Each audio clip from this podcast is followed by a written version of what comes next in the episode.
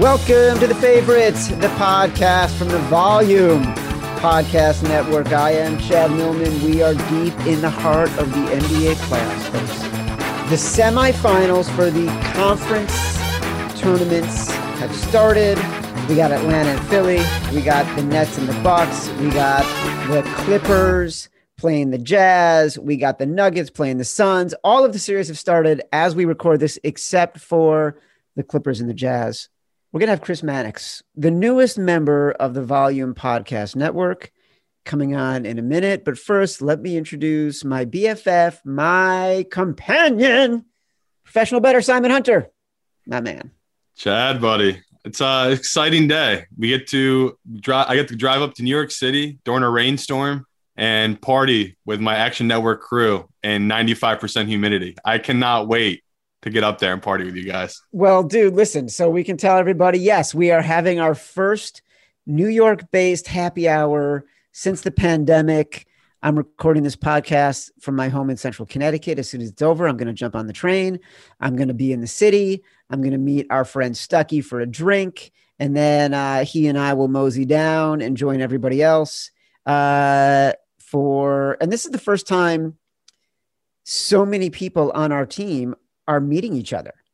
Uh, you know, we've added probably 30 people, 35 people to the Action Network since July of last year. And a lot of those people are based in New York. And so many of them have never met each other. And I was just talking to this to my wife about this right before we came on. It'll be great to see everybody, but it also feels like I see you fuckers every day. Like I can't get off of Zoom. My entire day is Zoom. And so I am seeing everybody nonstop every second of the day. So I'm thoroughly excited to see people in 3D and give people like Mike Leboff, who will come on later. I won't be surprised by it this week. Uh, a big hug. I'm excited to see you and Leboff hug. Um, but at the same time, I do feel like I see people maybe more than I ever have. Yeah. No, I'm excited, man. And you never know. Like, I know we can't talk about, but I'm always looking for my Pam to be in the gym. So there's nothing like workplace romances, exactly what you hate. So I'm excited for happy hour. Oh my God. Uh, can I not say that in 2021? Are, are, are Jim and Pam dead in 2021? No. That's the only reason I joined a corporation. That's the only reason. I don't want a real job. I just want Listen, to meet my future wife. You know what? You're a lovable guy. You're a stand up guy. You're one of my favorite people in the world. You're totally rich and you're really good with money and you buy BMWs with bags of cash and you trade crypto in stacks of, you know, six figures. So That's why fun. wouldn't why wouldn't someone want to fall in love with you? I'm in love with you. yeah, uh, they have to get used to 3M wake up calls. You know what I mean? That's that's definitely part of the package. Vegas Everyone calls sacrifice for love, Simon. That's, that's what it's true. all about. That's true. So you are we are we are we doing it? Are we diving in NBA now? Is it because you don't want me to talk about your date tonight? Hundred percent. Moving it on. All right. Well, we'll talk about it next week then. You we will. guarantee it. Let's bring in Chris Mannix. Chris, how are you, buddy? What's going on, guys? Chris, for those who don't know, and I'm sure everybody does, uh, he is an NBA expert. He is a boxing expert. He has been doing it year for years and years for places like NBCSN in Boston, where he's covered the Celtics and hosted shows. He's done it for places like Sports Illustrated at the highest levels of expertise. How did you do that, Chris? How did you become such an NBA expert? Uh man, like it dates back to my teenage years as a ball boy with the Celtics and you know, just being addicted to basketball really from age 15, working those locker rooms and getting to know players on a on a different level then and hope, you know, hopefully successfully translating it to to professional work. So it, has been uh, decades long this uh, this NBA ride. When were you a ball boy for the Celtics? During the very, very lean years of like 95 to when I graduated from college in 2003. So I crossed paths with the immortal ML Carr. I was fully immersed in the Rick Pitino years there and actually ended on a high note when the Antoine Walker, Paul Pierce Celtics uh, made a run at the conference finals back in 02 uh, that was uh, that was at least a, a, fun team and a successful team to be around. But uh, saw a lot of bad teams, uh, a lot of uh, players that didn't make it uh, too far in the NBA. Brett Szabo, one of my all-time favorites, wore goggles, you know, the one years with the Celtics. So I they they had some.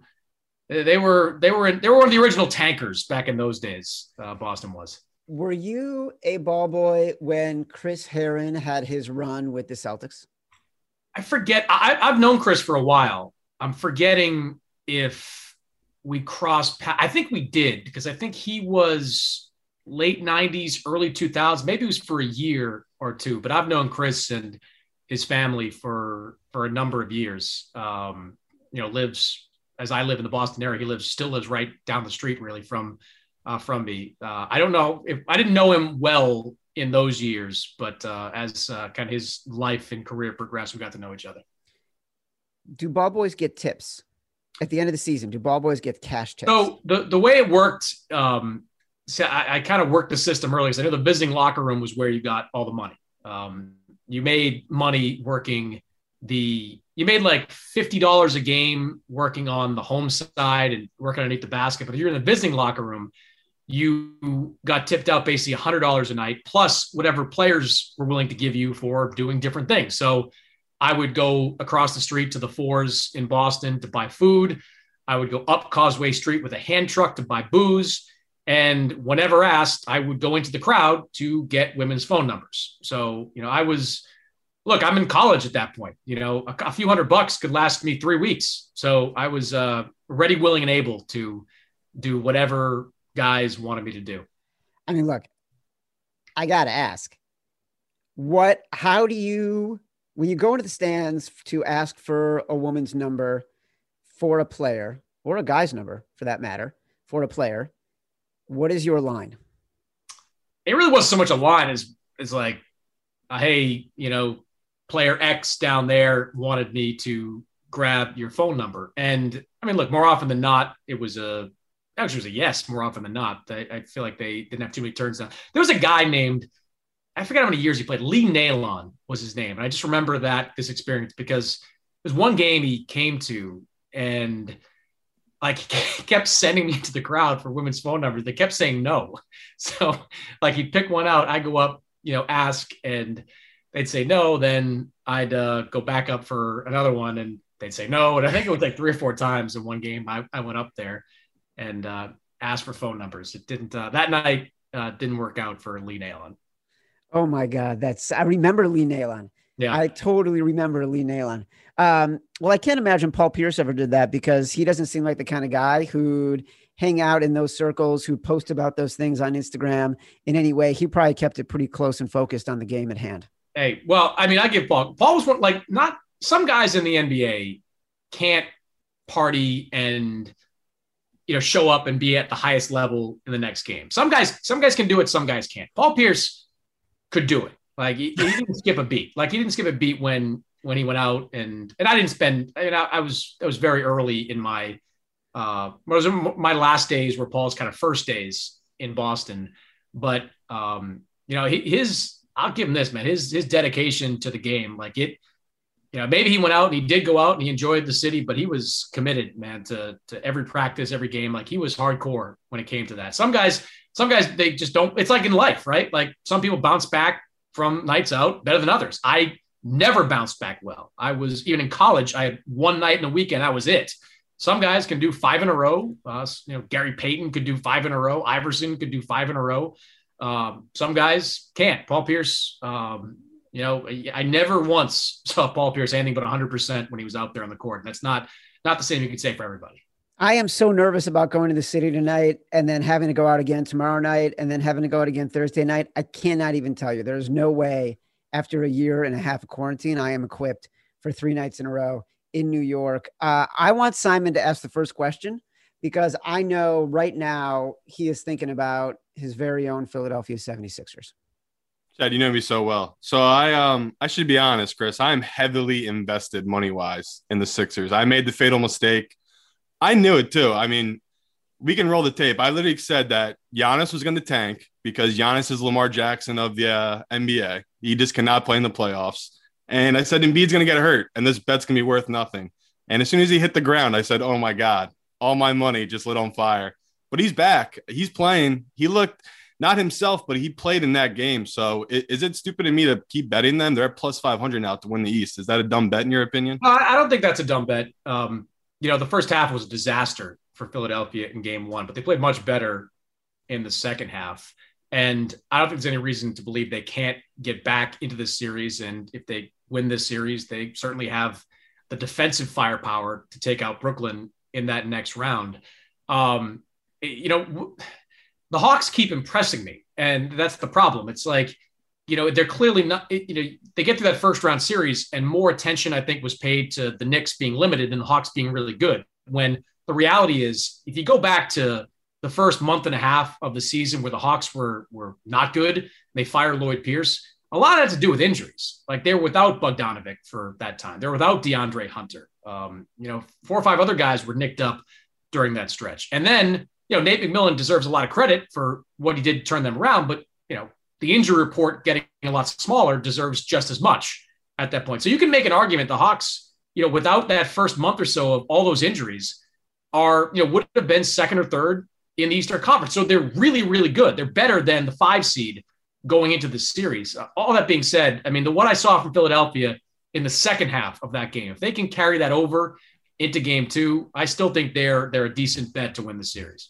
Yeah, because it is interesting the value. Um, like you just talked about Atlanta, it's only they're only minus 120 right now for the series. Mm-hmm. So it is interesting when the bookmakers aren't trusting them either. They're saying, you know what, the Sixers did look good in that second half let's just make it a coin flip and see what the public does. And the public is the exact same way. They don't know which side to bet. So it feels like we're, we're, it feels like we're kind of attributing like we're, we're tacking on the past to the current version of the Hawks. Like the Hawks from five, six years ago, like proved over a series of playoff series that they were not a great postseason team. Like they were built for the regular season, right? The Al Horford, Kent Bazemore, like that, that group, that group, Paul Millsap, was a team that could win you 60 regular season games, but they get to the playoffs and they're really limited. I think people are kind of attaching that stigma to this Hawks team. Well, this Hawks team is a lot different. Most notably, they've got a go-to scorer in the fourth quarter in Trae Young. Like that's the biggest difference in those teams. And they're backstopped by bigs that are really good in Capela and John Collins. They've got good three-point shooters. Like Kevin Huerter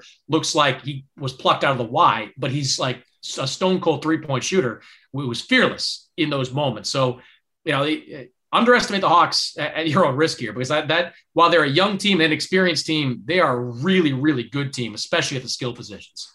It's funny you say that about Kevin Huerter. My kid and I, my 14 year old and I, who we watch literally almost every NBA game, we will always say about a certain player. We usually say it about Denzel Valentine on the Bulls.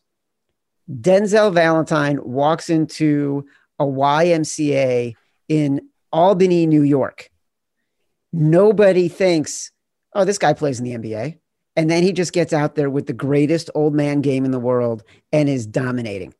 And Kevin Huerter is that exact replica. Like he, you're not going to see Kevin Huerter. He'll be tall guy. You think, oh, maybe this guy played in college. You won't think, oh, he's devastating. Can make the perfect outlet pass when your team needs the outlet pass, and can hit the three pointer. I do want to do one thing. I want to stick with the East for one second because the Sixers are, I believe, are a great buy at plus 500.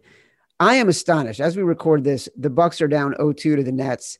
I thought last night I was all in on every element of the Bucks. Our friend Colin Cowherd, our boss at the Volume Network, said that he liked the Bucks to win the series. And the other day I said to him, "That's great. Wait until game 2 because they're going to lose game 1 and so you'll get an advantage in the price for the series in game two. I thought last night I liked the over 236 and a half. I liked Giannis over 33 and a half points. I liked Giannis over 5.9 assists. I liked the Bucks to win that game. The sharp money was on the Bucks. That line opened Bucks plus two. It closed Bucks minus one. Like we were all bamboozled out of that game. So now how do I read this? Like, like the, are the Bucks done? yeah, like they're like they're not they're not winning four to five against this Nets team. That's for sure. That's I mean that's a it, it. There are optimists among us who would bet the Bucks to win the series and think, oh yeah, they can still come back and win this thing. And then you put it in very stark relief. Can they win four to five games?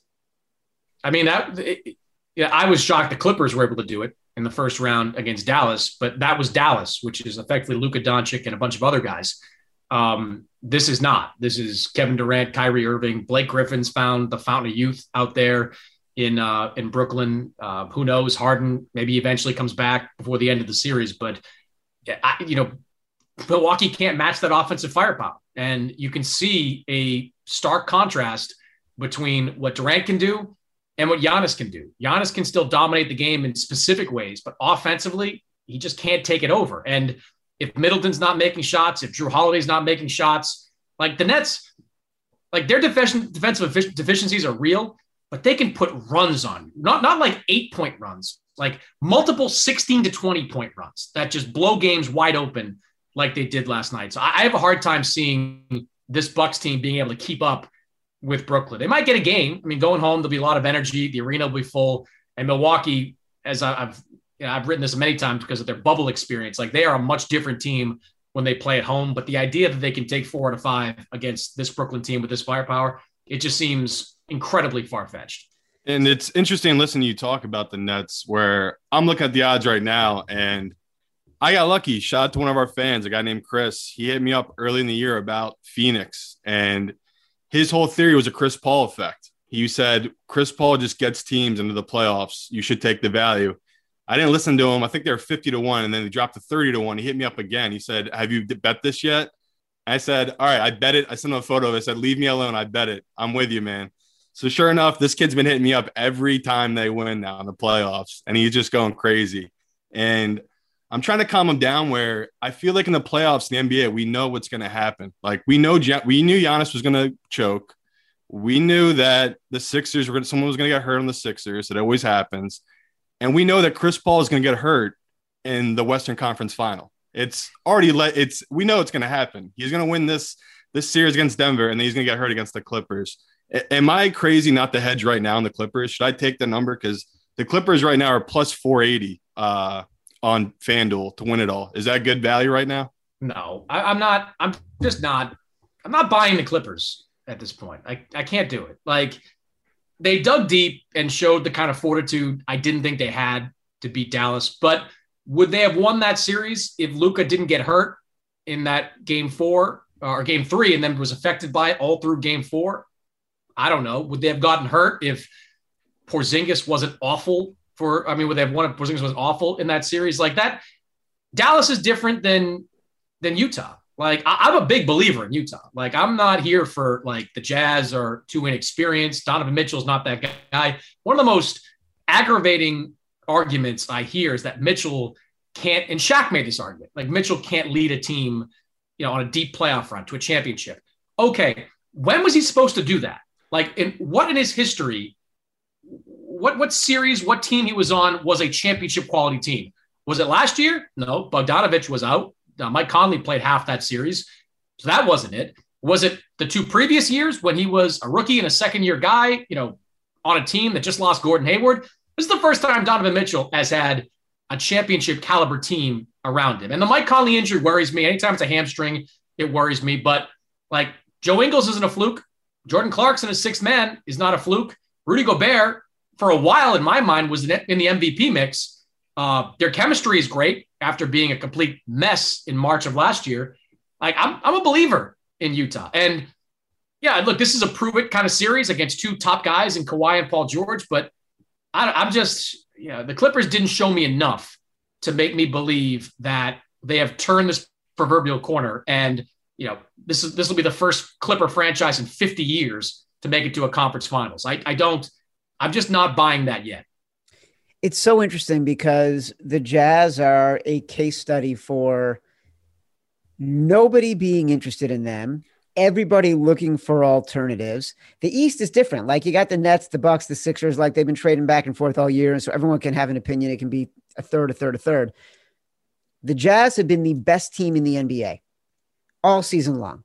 They have not wavered from that. Every other team has struggled. Every other team has shown weaknesses. The Suns made a run, but the Jazz held them off, and they've basically been the best team in the NBA the entire season.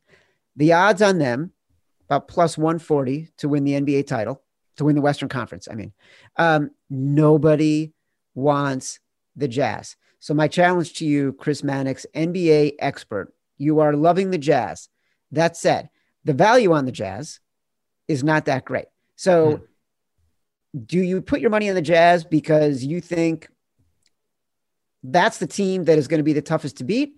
Or do you make a value play on somebody else because the odds, the value on somebody else might be better?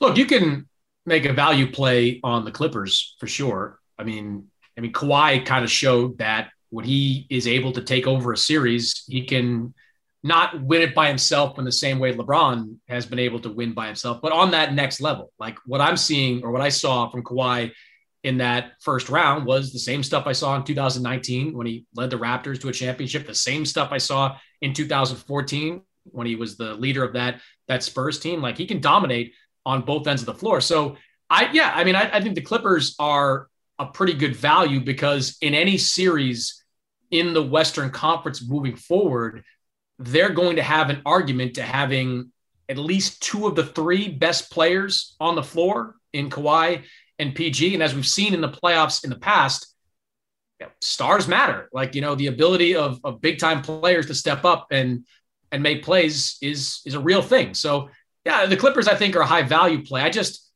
I, I just can't. I it's like fool me once, shame on me. Uh, you know, shame on you. Fool me twice, shame on me. It's like the Clippers. We've seen this. We saw it last year, and the Clippers aren't responsible for previous incarnations of their team, but you know, the 2015 Lob City Clippers didn't get very far. I, I just I, I need to see more resolve from the Clippers before I believe that they're a true, you know, conference championship contender. And it's interesting, like we're talking about how everything's going these playoffs. And right now you can find really good value on FanDuel on the MVP of the finals. So if you have a team that you're really thinking right now and you really like them to make it all, like right now we're talking about the Suns being one of these teams that could make it uh, potentially. Chris Paul, uh, for him to get MVP right now in uh, the NBA finals, it's 40 to 1. So I feel like that's pretty good value if you're looking at the Suns because their their odds have shot way up. They're only you know plus a thousand to win the NBA championship. I feel like if they're going to win it all, it's going to be because of Chris Paul. He just seems like he's facilitating that whole team. Do you do you like, like, that though, value? I, I, feel like though, like if the Suns win, like Devin Booker will be Finals MVP, and like, but everybody was saying it's like Chris Paul got him there. Like Chris Paul's numbers won't be right. high enough to to overcome Booker for Finals MVP because Booker will average like thirty plus in a in a championship series. But like Chris Paul will get the lion's share of the credit for you know gluing this team together and making them into a, a venerable playoff team. Meanwhile, the numbers that Booker will put up will just be overwhelmingly big. So I, I, it's it's not a bad bet. It's just that I, I feel like you know Chris Paul is being set up to being like the missing link, and missing links get a lot of credit, but they don't often win uh, hardware. Yeah, I actually made this bet earlier in the year, and the odds are still good in my opinion. James Harden's plus 900 to be the NBA Finals MVP. And I could just see Kyrie and Durant just getting him that award. Like mm. they're they would like not play with their food, but I could see them doing something like that in the finals where they're just dominating whatever team they're playing. So they're just gonna let Harden chuck up a lot of threes and he could easily get that award. You think there's still good value there? I mean, plus 900, that's not terrible because we all think the Nets are probably going to be in the NBA Finals at this point. I mean, just but just watching Durant play and like the effortlessness with which he's playing, like he may elect to say, all right, we're going to try to get James the finals what we've seen in what we've seen from Durant in previous finals, the two healthy ones that he played in, he was just dominant from start. Yeah, he's unreal. The, uh, the what was the series that went five games? So 2017 or I forget. I think it was 2017 with five games with Cleveland. It was the most competitive five game series I've ever seen because it, it only sw- swung because Durant played out of his mind and made ridiculous shots to help you know, beat uh, beat back LeBron and Cleveland. I, I have a feeling. I, am not at this point. I'm not sure a final series will be all that close because the firepower in Brooklyn is is just astonishing, and I'm not sure how any of the teams in the West would be able to keep up with them. But I can see Durant having another 30 point per game type of series. He's just clicking so well offensively right now. Now Harden Harden can jump into that mix because he's going to put up like 28, 14, and like seven and that'll put him in the conversation. But ultimately, I'd lean towards Durant because the scoring numbers are just going to be astonishing. All right. So I feel like I know which way you're leaning for our last question. Give me your finals matchup and your team that wins it all. Yeah, I'm leaning pretty hard towards Brooklyn to get to the finals in the Eastern Conference. Like uh, their defense has been a little bit better than it was during the regular season when it was 23rd in the NBA. We mentioned Blake, like he's pretty comfortable, you know, playing that five spot. Bruce Brown, pride of Dorchester, he's playing well uh, for this team, and that's you know these these things always happen. Like you get these. Um, this is where you got to hit on these guys, like the Bruce Browns, the second round picks, the guys that can make plays. That's the what gets you over the line for a championship. So I like Brooklyn against any of the three teams remaining in the Eastern Conference. West is is tough, man. Like I'm going to lean towards Utah to come out of the West. Some believed in them all season long, and I'm a big believer that Donovan Mitchell is ready to take his game to the next level. I'm a big believer that Rudy Gobert is going to be such a presence. Like Kawhi got to the basket so many times in that Dallas series. Dallas played like a two-three zone for much of it. Like Boban Bogdanovic, uh, Bojanovic, he like he resembles Rudy Gobert physically, like height wise, but he's not even close to what Rudy can do on the defensive end of the floor. So I like Utah to get out of the West, but then to get perhaps steamrolled by you know the Nets offense in the finals. All right, there you have it. The newest member of the Volume Network family, Mr. Chris Mannix, brand new podcast debuting on the Volume. NBA expert, boxing expert. He proved it today. How much he's learned about the NBA starting his career as a ball boy for the Celtics. Chris, thanks for coming on, buddy. My pleasure, guys. Talk to you later. Thanks, Chris. got it. All right. Now we got to bring in Action Network's hockey genius, resident Islander fan, a man celebrating because the Islanders are on the verge of knocking out the hated Boston Bruins. Also, our soccer boss, so he's super excited about the Euros starting this week. Appropriately dressed for those who will watch a video. Islanders jersey, Islanders old school hat. Simon Hunter's favorite person. They'll meet tonight for the first time at the Action Network happy hour. They'll hug. I'll take a picture of it. I'll put it on the Twitter. Leboff, we didn't make you wait. We didn't make you wait. Listen to a lot of NBA chatter. Yeah, actually, I appreciate that. I consider myself a pretty punctual person, but I always want to be rewarded for that punctuality. And uh, this time I was. You guys are getting better at this uh, every week now. I get all these Twitter people saying like, "Hey, can you please get, provide some juice to this podcast?" These guys are talking about the Tennessee Titans win total. It's on, on Flag Day. Can we please can we move it along to something more important? All right, well, yeah, give sure, us your take you. on, on something um, important right now. The Islanders lead 3 2. The Canadiens uh, whitewash the Winnipeg Jets. The Vegas Golden Knights and Colorado is, uh, what is that, tied at two. Yep. And uh, Tampa Bay leads Carolina 3 1 in the series. Those two are playing tonight. tonight. What do you well, got? Give me your take. Well, I mean, just on the Islanders, um, I'm like physically sick from last night's game. I don't know if I've ever huge win. These games was, are nail biters. They are yeah. they are sickening. They were, you know, up five two in the third, and Boston cuts it to five four with you know an eternity left, six minutes. And uh, my wife is a Bruins fan and kept saying like, "There's no way they're going to tie this game." And obviously, I thought else, you know, the the opposite. And at the uh, at the end of the game, like I just kind of my body collapsed and stuff, and I took the, my dog for a walk and just had a like a real breakdown by uh, there's a canal around the block and just thought about you know it's not going to get better than that so maybe just walking into the canal and never returning um, being one with like a greenland shark or something from for, that's a callback to last week's episode for oh i get it yeah, yeah. could be the uh, alien i used yeah. it by the way i used your line when I recorded on Colin's podcast on Friday, and I gave a very strong take on why aliens exist and why they could be anything, including a shark. And it turns out Carl Sagan, probably the foremost scientist of our time, believed in extraterrestrial life. That's great to hear. But yeah, I mean, it, has been a it's been a roller coaster of a series. I was at um, game three and four. Islanders lose game three in a game they played really well. It was raining outside after the game, and uh, I drive a 2004 Chevy Suburban right now, and the lights don't work on the inside. And my friend was at the game with me, sat elsewhere, and uh, beat me to the car. And I've been bringing pizza to the, to the games for like the tailgate. I'll just bring a big box of pizza, and uh, I come into the car. I see him. He's sitting alone in the dark. It's pouring rain, um, and I open the door, and I expected him to be like, "Oh fuck, that sucked," whatever. But I open the door, and he just goes, "I had another slice of pizza. It was still delicious." And from that moment on, like I felt a little bit relieved and thought, all right, there's no way they're going to lose game four. So they win game four in one of the craziest atmospheres I've ever seen. I mean, I don't. I keep inviting you to the games chat, um, and I, you keep turning me down. And Uh, People were bleeding from the heads. word. Inviting's a strong word. You mention I should come, but then you don't follow up with specifics. you don't need specifics. It's the Coliseum. It's like going to the zoo. You just kind of show up and you're going to get in. I used to sneak into games all the time. I had a friend who snuck into game four.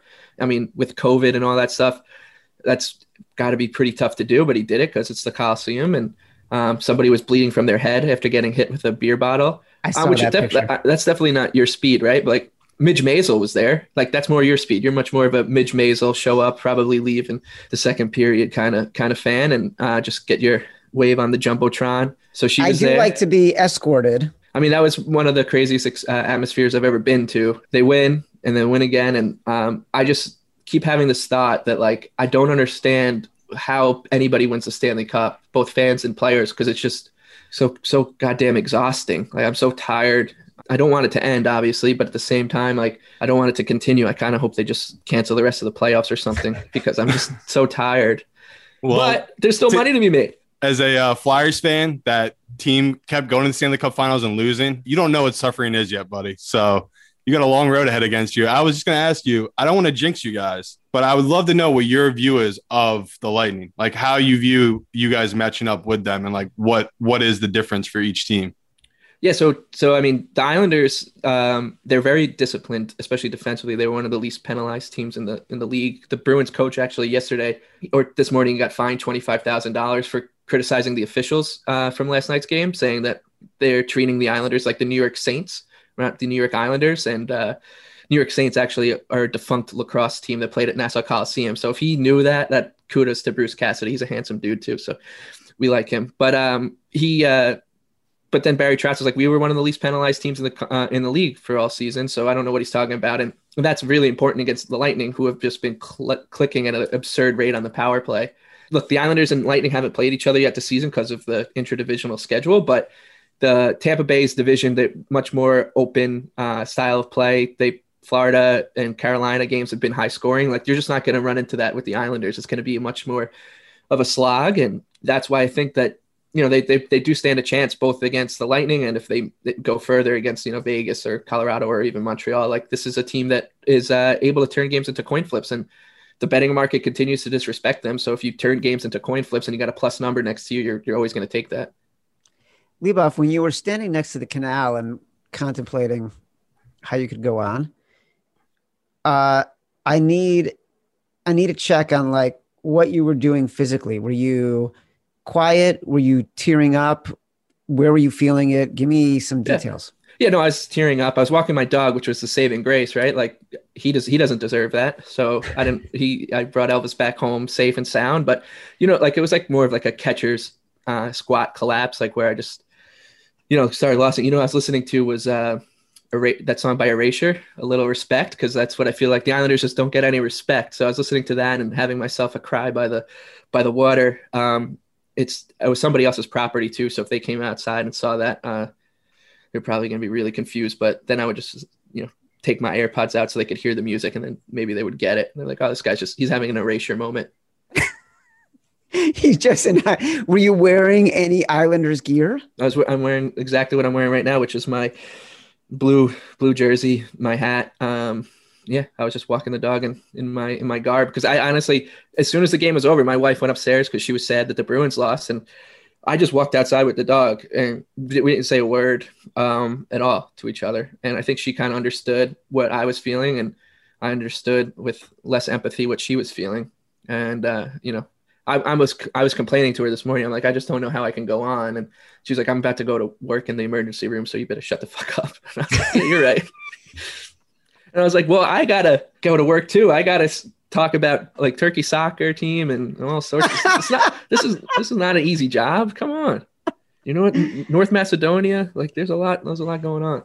Oh my God, Leboff! If you weren't sort of the degenerate Islanders fan that you are, can you look at any of these odds objectively and say, with the teams remaining, where do I put my money? Yeah, I think the better way to do it is to um, maybe looking like the player markets, which is like Conn Smythe, uh, because I think that there's some value on a couple guys on Vegas, Max Pacioretty and um, uh, Jonathan Marchessault and and William Karlsson are all at decent odds, so like 20 to 1 or longer, close to that. And um, because I think at this point, like the the numbers are up pretty much in where they should be. If you want to attach your wagon to a team, probably buying low on the Bruins is is probably the best value on the board. Or, or if you want to like roll a parlay with the the Hurricanes money lines for the to win the next three games against um, the Lightning, because there'll, there'll, be value on each game. Uh, I think uh, that's how I would do it. But you know, I would I would just do, wait for that. Maybe if if uh, you know Vegas loses tonight, maybe betting them um, to either win the series or, or to, to, win the Stanley Cup could also provide some value. And the, uh, the, the other thing is like, I wouldn't bet the Canadiens because that number, I think they're like, you know, under in single digits. Like as soon as that matchup gets set, their, their number is going to tick up and uh, they, they're going to be huge underdogs in that series. So I would just wait for that one to settle before getting involved there. But that's a, that's a hell of a team. Has been a fun one to watch. That was an incredible fan base too, the Canadiens fans. Simon, any final thoughts from Leboff before we all get to see each other and have a big group hug later tonight? Yeah, Leboff. I'm uh I told Chad already, I'm looking for my Pam. I'm trying to be Jim. Is that you tonight? Will you be my Pam? I, I don't know. I, I, I don't think I don't think so. But yeah, I would just I would caution you, you know, you know, you don't want to you HR will be watching, HR will probably be there. We want to make sure that everyone has a has a good time, but we'll, we'll find you a Pam. Whether See, it's I'm going for we have married people in HR, so I'm that's who I'm going after. I feel like that's really what you want to do, right? Yeah, you just want to completely wreck a home. Yeah, that's, that's, exactly what you want to do. Yes. That's just like Jim, I guess. Like Jim kind of wrecked a home, right? Exactly. Jim's a home wrecker. Yeah, he wrecked the guy who uh, was in Mare of Easttown as the the Frank and Mare of Easttown. What a speaking of Philly. Wait. Yeah. Wait. Yes. Are you kidding me? No. I didn't even recognize that dude. Yeah. That's uh, Kate uh, Winslet's ex, Mare's ex-husband, and Mare of Easttown is uh, Roy. is the guy Pam dumped? Yeah, Roy. Wow. He must. He's like typecast into Pennsylvania, I guess, right? You know, he's yep. a Scranton guy in one show. Now he's you know some Philly trash in the next one. I already miss Murder Dirter. Like I can't. I'm so sad that show's not on, but I keep watching the clip anyways. It's an yeah. It was a lot of fun just listening to those people talk. It was the best. It was totally the best. You know what else is the best? Leboff in his Islanders gear, listening to Erasure, having a moment by a canal on somebody else's property, taking a knee, full on tears, contemplating if he's going to jump into the canal. And the only thing keeping him from doing it is that he's going to get his dog back home because his dog doesn't deserve that kind of fate. That's right. After after a win too. That's after a win. That tells you everything about Mike Leboff, Mike Leboff's perspective, and Mike Leboff as a bettor. The the angst of winning is almost too much to bear. Like the the pain of losing is actually easier to manage than the angst of winning. Yeah, because it's easier to feel bad for yourself if you lose. It's a lot harder to do it after you win. Words to live by for all future gamblers. Mike Leboff, we will see you later tonight. Simon Hunter, I will see you later tonight after your date, in which you are going to try to find true love and happiness, and your quest will continue. Uh, this has been the favorites podcast from the Volume Network. Download us from Apple, from Spotify, wherever you get your podcast. We will be back on Thursday with the Thunderdome edition. Until next time, love you.